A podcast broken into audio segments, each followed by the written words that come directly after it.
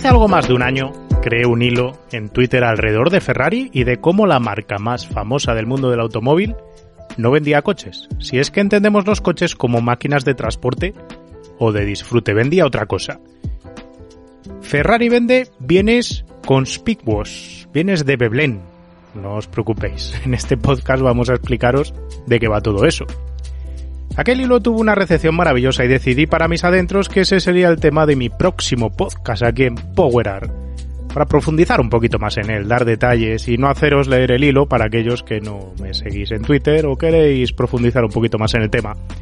Desgraciadamente, el tiempo del que disponemos aquí es escaso y ha hecho que grabar este podcast me haya llevado 14 meses. Pero bueno, entre escribirlo, grabarlo y musicalizarlo ese es el tiempo que me ha llevado y no por ello iba a evitar hacerlo.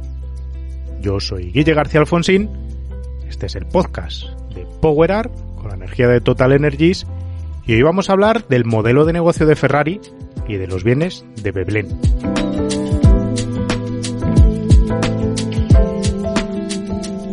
Y antes de que nadie corra a los comentarios a preguntar por qué no se ven imágenes, esto es un podcast, es decir, solo es audio, es como un programa de radio, hecho para las plataformas de podcasting, pero que también lo subo a YouTube. Así que esa es la explicación básica de por qué veis un vídeo en forma de imagen fija. Y si te estás preguntando por qué demonios estoy explicando esto, es porque no has leído los comentarios de los podcasts anteriores.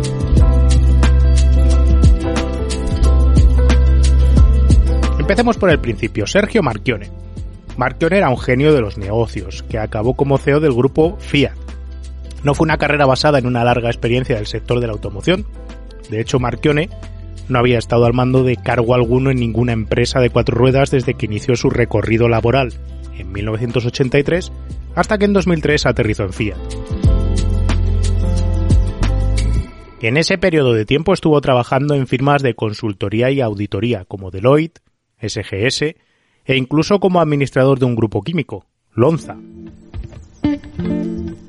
Su aterrizaje en Fiat sucede en 2003 como miembro del Consejo de Administración y solo un año después es ascendido al cargo de consejero delegado de CEO.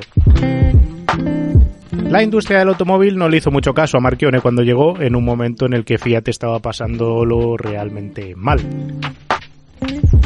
Y en aquel momento Fiat tenía un acuerdo sobre la mesa para obligar a General Motors a comprarla al completo. Fiat a principios de los años 2000 estaba mal y llegó a un acuerdo de cooperación con General Motors. Y General Motors, al ver que Fiat no terminaba de arreglar sus cuentas, de que seguía perdiendo dinero, decidió postergar la obligación de comprar el resto de la Fiat, que originalmente la tenía que hacer efectiva en 2003, la postergó a 2004 y después directamente decidió salirse de esa opción de compra. La penalización por salirse de ahí era de 2.000 millones de dólares.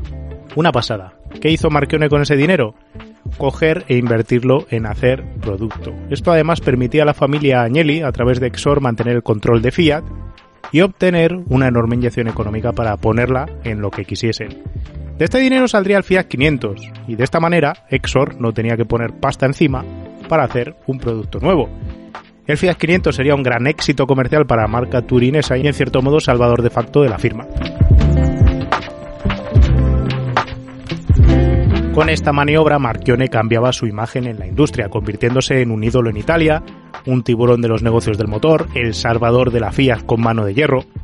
El problema de colocar a un perfil como el de Marchione, un contable al uso, en el puesto en el que estaba en Fiat es que actuó durante años con el foco puesto en el negocio y en las cifras y sobre todo en el valor de las acciones, más allá de vender buenos coches o de desarrollar nuevos productos. De su mente estratégica surgió durante la crisis financiera de 2008 hacerse con el control de Chrysler, cosa que logró, incrementando el peso específico del grupo Fiat y la riqueza de los Agnelli, principal objetivo de su trabajo. Y es que tenemos que recordar que el objetivo del trabajo de Sergio Marchione era hacer que las acciones de la compañía valiesen más.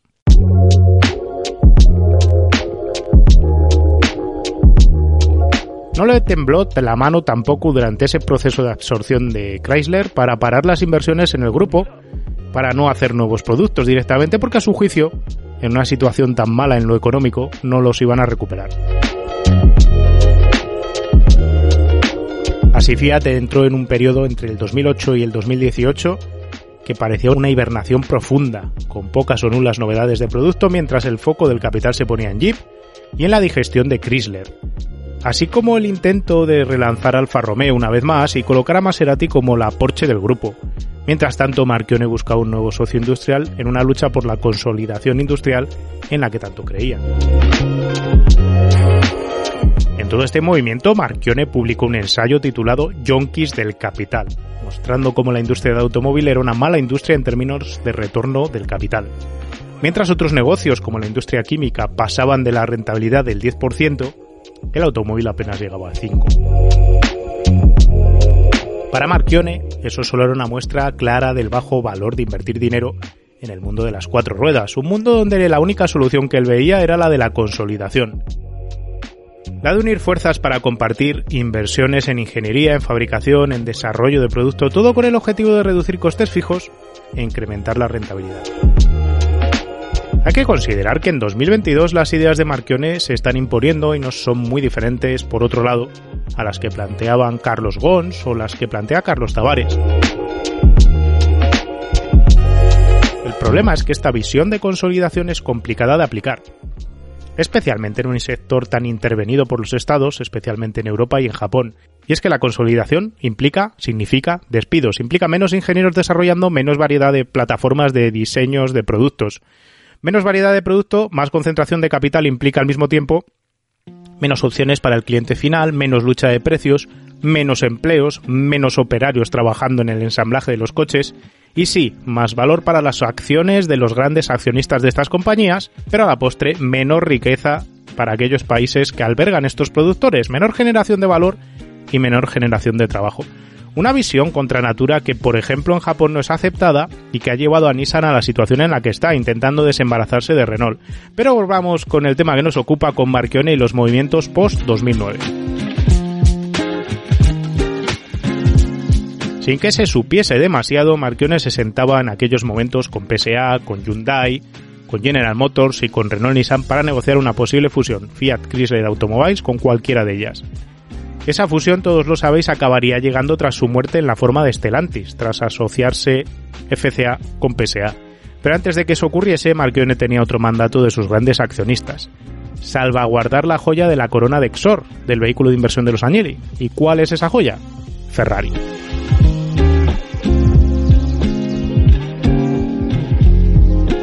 Marchione tenía por tanto que separar Ferrari de la transacción que pudiese tener FCA en un futuro inminente.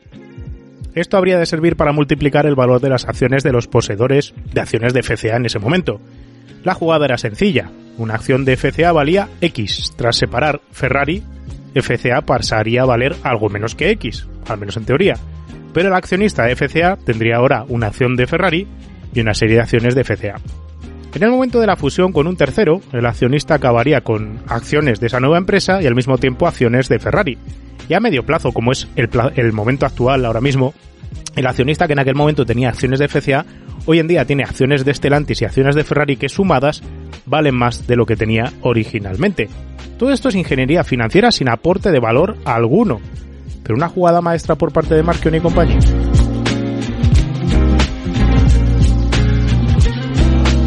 Y es que esta es una de las grandes claves que muchas veces no se ven en esta industria porque se cuentan poco. Marchione fue un gran estratega que multiplicó el valor de las acciones de los Agnelli y compañía, pero lo logró sin apenas crear productos nuevos o ingeniería audaz. Este es uno de los resultados directos del mundo en el que vivimos. Los propietarios de una compañía enorme como la Fiat pueden incrementar su riqueza sin que necesariamente sus coches sean mejores, se vendan más o generen más dividendos. Es algo temporal este tipo de movimiento, hay que decir, y es que es pan para hoy y hambre para mañana. Pero en momentos como estos, de movimientos de pocos años, todos los accionistas acaban viendo cómo se incrementa el valor de lo que tienen sin hacer nada ni tener que invertir nada.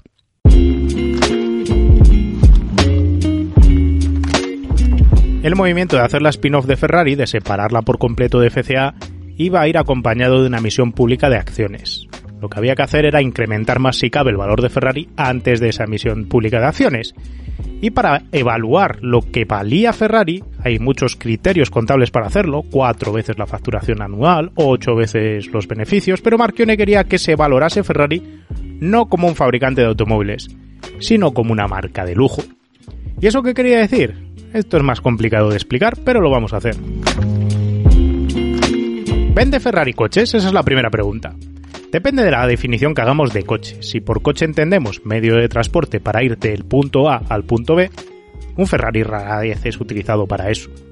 Si entendemos el Ferrari como una máquina de disfrute, que sería la segunda manera de entender el coche para hacer curvas y pasarlo bien, tampoco es la razón principal de venta de un Ferrari, aunque a un aficionado como tú que estás escuchando esto te pueda parecer raro. ¿A qué se parece más Ferrari? A un bien conspicuo. ¿Y qué es un bien conspicuo? Te preguntarás. Un bien que se adquiere para mostrar estatus social, poderío económico ante los demás. Para hacerse el chulo. Y todos sabemos que la mayoría de los que se compran un Ferrari lo compran para hacerse el chulo. Un Ferrari lleva muchas décadas siendo un bien conspicuo. Lleva décadas siendo una compra motivada para mostrar estatus por delante de las cualidades dinámicas o técnicas del coche como tal. Afortunadamente, Ferrari, de principios de los 90 hasta ahora, ha pegado tal empujón tecnológico a sus productos que ahora mismo un Ferrari es probablemente el mejor deportivo de su categoría. Pero lo relevante no es lo bueno que es, lo bien que se conduce, lo práctico que es, la ingeniería que tiene detrás. Lo relevante es que da estatus, es que es un bien conspicuo. Y no es de la misma manera que un bolso de Prada de 3.500 euros es también un bien conspicuo, cuyo objetivo principal no es ser el mejor bolso del mundo, el que mejor guarda las cosas, el más cómodo de llevar. Bolso de Prada vale 3.500 euros porque puedes chulear de tener un bolso de Prada, y con el Ferrari es lo mismo. El problema de Ferrari es que durante décadas, a pesar de vender bienes conspicuos, no supieron enfocar acertadamente la estrategia de ventas para generar valor a partir de ello. Eso fue hasta que tomaron una estrategia de ventas basada en bienes de Veblen. Y ahora vamos a las definiciones. ¿Qué es un bien de Veblen? Un bien de Veblen es un producto cuya demanda se incrementa a medida que se incrementa su precio. ¿Cómo? Sí, es así. Es lo contrario exactamente a lo esperado por un criterio convencional de oferta y demanda. Realmente muy pocos productos pueden lograr el estatus de bien de Veblen, pero las marcas que logran hacer bienes de Veblen, ahí tienen un modelo de negocio increíblemente prolífico. Un bien de Veblen ha de ser un bien posicional, es decir, un bien limitado en cantidad disponible. Esto quiere decir que si yo compro uno de esos bienes de Veblen, limito la oportunidad que tiene mi vecino de al lado de tener uno. No se trata de que uno sea más rico que el otro. Si los dos somos igual de ricos, la importancia de comprar yo el bien de Veblen es que evito que el vecino lo compre. Y eso a mí me hace más chulo, porque tengo algo que él no puede tener, aunque él lo pueda pagar. Un bien de Veblen además ha de ser un bien conspicuo, que tal y como os hemos explicado hace un momento, sirve para marcar estatus, para demostrar poderío económico, para planchárselo en la cara al vecino. Yo lo tengo y tú no. Los bienes de Veblen los teorizó el economista Thorstein Veblen en 1899 en un documento que os voy a dejar en la descripción de este podcast. Y tras un siglo y cuarto, vivimos rodeados de productos que cumplen perfectamente con la teoría planteada por Veblen. Lo complicado es conseguir como marca crear bienes de Veblen, ya que no solo dependes del producto, sino de la percepción que tiene el mercado de ese producto. Un bien de Veblen, de acuerdo a la definición que os he citado, ha de ser escaso, caro, innecesario y ha de agregar un factor llave. Este factor llave va a resultar clave en los negocios de las empresas de lujo modernas. Hay que dificultar con él su acceso a través de una condición agregada. Conseguir esa condición agregada para poder adquirirlo es lo que lo va a convertir en posicional en que mi vecino no lo pueda tener, pero yo sí. Profundicemos en este último aspecto. ¿A qué me refiero con condición de acceso o factor llave? A que para acceder a ese producto no es suficiente con tener el dinero necesario para adquirirlo o llegar el primero, sino que has de cumplir un requisito adicional que la marca que te lo vende te va a marcar para que puedas comprarlo. Es decir, te han de invitar a comprar dicho producto. Este es un juego complicado de equilibrios, donde algunas marcas como McLaren han naufragado en su manejo en la última década y por ello han acabado perdiendo miles de millones de euros. Y es fácil entender por qué. Todos hemos escuchado esa frase de que tal o cual modelo de Ferrari solo lo puedes tener si Ferrari te invita a comprarlo. No es la única marca de coches que lo ha hecho. Por ejemplo, Ford ha utilizado el mismo proceso para poderte comprar el Ford GT. O te invitaban o no lo podías comprar. ¿Qué valor tiene ese factor clave? Uno muy importante, pero vayamos por partes para comprenderlo. Viajemos primero al pasado con un ejemplo claro de la misma Ferrari de cuando no hacía las cosas bien para vender bienes de Veblen. Ferrari presenta a finales de los 80 el F40 con una producción limitada a 400 ejemplares. En cuestión de días toda la producción está vendida. Ferrari no había impuesto ninguna condición de acceso para comprarse un F40 y con millonarios por doquier se encontró con que había más demanda que oferta. La había liado. Ferrari apenas ganaba dinero con cada F40 que vendía y decidió que para satisfacer la demanda y hacer más dinero fabricaría muchas más unidades, 1300 más. Así cada millonario que quería un F40 podía tener un F40, y eso provocó una serie de catástrofes en cadena. Primero de todo, el que tenía un F40 ya no tenía un bien posicional, ya que no podía decirle al vecino que no lo podía tener porque lo tenía él. Eso hacía que el precio de reventa se cayese a toda prisa, porque ya no era lo mismo comprarse el F40 nuevo, que podías comprártelo, que tratar de acceder a uno. Segundo, el comprador futuro de cualquier otra serie limitada de Ferrari ya no tenía prisa por adquirir el producto, ya que se generaba la percepción de que Ferrari siempre podría fabricar más coches para cubrir la demanda. Y tercero, el negocio de Ferrari en ese coche estaba en la venta de los F40, que eran pocos y con poco margen, así que inmovilizaba muchísimo capital para ganar muy poco dinero. Y sí, hoy un F40 es un mito con cotización millonaria, pero en el momento que Ferrari hizo esto, lo hizo muy mal. Curiosamente, esto no volvió a pasar nunca más, ya que para la llegada del F50, Luca Cordero di Montechemolo ya estaba por ahí en Ferrari y el modelo de negocio había cambiado radicalmente. Un modelo perfeccionado hasta nuestros días y alineado con la visión de Marchione de vender Ferrari como una marca de lujo. ¿Cómo funciona? Vamos a verlo. La idea es crear una condición de acceso, una condición no escrita que Ferrari genera para poder comprar su producto halo del momento, se llame Ferrari Daytona, F60 o un one-off. Esa condición no escrita pasa por ser un cliente especial para Ferrari. ¿Cómo adquirir ese estatus? Por norma general, tienes que comprar todos los productos nuevos que saca Ferrari. Y a eso le tienes que sumar inversión y gasto en otras actividades de Ferrari, sea certificando y vehículos históricos tuyos, sea participando activamente en eventos de clientes de Ferrari. A través de estas acciones digamos que ganas puntos, puntos que además no puedes saber ni si vas a poder canjear o no. Ferrari controla eso de manera cerrada y opaca al coleccionista y decide qué clientes pueden ser invitados a comprar esos coches especiales, esos coches coleccionables. Llegado ese momento en el que se anuncia el coche a lo de turno, el coleccionable, lo que se hace es anunciar que están todos vendidos. Y obviamente esto no es casual. Ferrari habla de antemano con todos estos clientes que han sumado suficientes puntos, por decirlo de alguna manera, para poderles ofrecer la oportunidad única en su vida de tener un modelo exclusivo. Al hacerlo así, en ventas de uno a uno, Ferrari y el cliente generan una relación peculiar. Al ser bienes posicionales ofrecidos uno a uno bajo condiciones de acceso exclusivas y exigentes, los clientes se ven forzados a comprar, si no compran, no solo pierden la oportunidad de invertir en un bien cuyo valor va a incrementar, sino que le habilitan la opción al vecino de comprarlo y encima pierden la oportunidad de ser invitados en futuras compras. Por otro lado, al ejecutar este proceso, Ferrari puede garantizar a sus clientes especiales el valor del producto en el futuro, ya que se va a fabricar una cantidad suficientemente baja como para que el bien sea posicional, porque hay más gente que lo quiere que gente que lo puede comprar y además hay más gente con el dinero para comprarlo de unidades que se van a vender. Pero aquí puedes pensar que Ferrari entonces no gana todo lo que podría ganar con estos coches, ya que podría hacerlos más caros de lo que los está vendiendo. Y tendrías razón, pero la clave de todo esto es que el coleccionable, ese coche halo, ese objeto de deseo, no es el coche con el que se gana el dinero.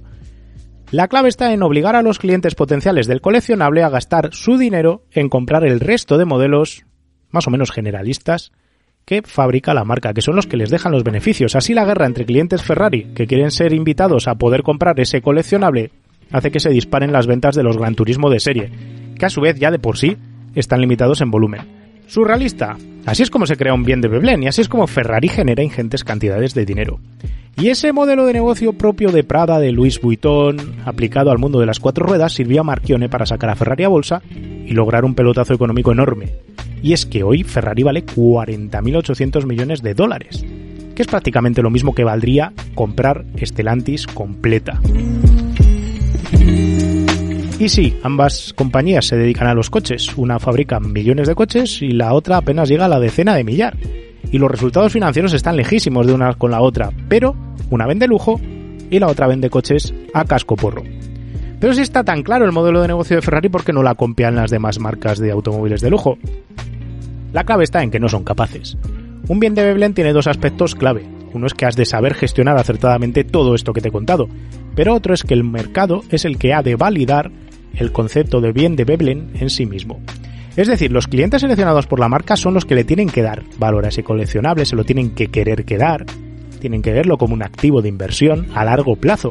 Y tiene que haber una carrera por hacerse con el próximo, tiene que haber una presión en la sociedad de potenciales clientes para querer tener ese coche, para que incremente el valor los productos ya fabricados y haya deseo por los próximos que se van a fabricar.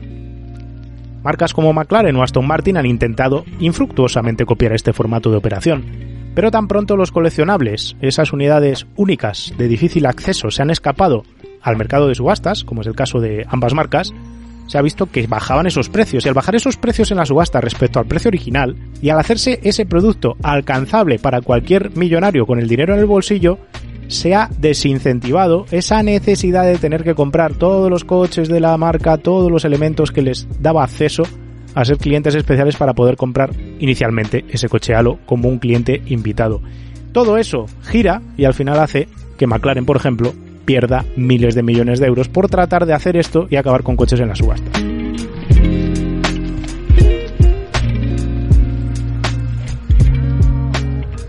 ¿Es Ferrari entonces la única marca de coches que en verdad es una marca de lujo con bienes de Veblen? Es discutible este aspecto. Lamborghini ha estado tonteando con este concepto a base de crear modelos limitados, coleccionables, pero no tiene mucha continuidad en esos coleccionables y como tiene sonadas subastas de algunos de ellos, ha visto que no le funcionaba del todo esta operativa. Porsche también limita el acceso a sus modelos Halo que nacen cada década. Esos clientes especiales de Porsche tienen que ser invitados a ese programa de coleccionistas, pero Porsche ve más dinero en hacer un negocio de volumen vendiendo coches coche a coche.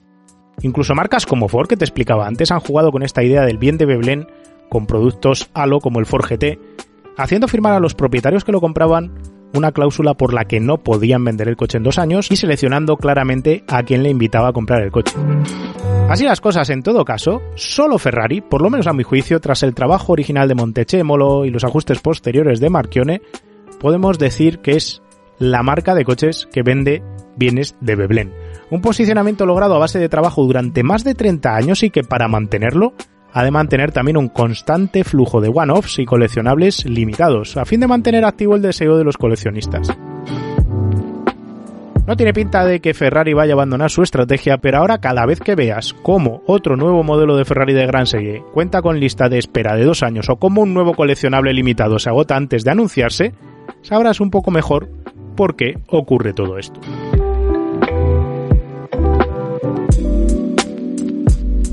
Y con esto acabo mi pequeño podcast de hoy. Espero que os haya parecido una historieta interesante, que la podáis compartir por ahí, que nos dejéis comentarios, me gustas y todas esas cosas.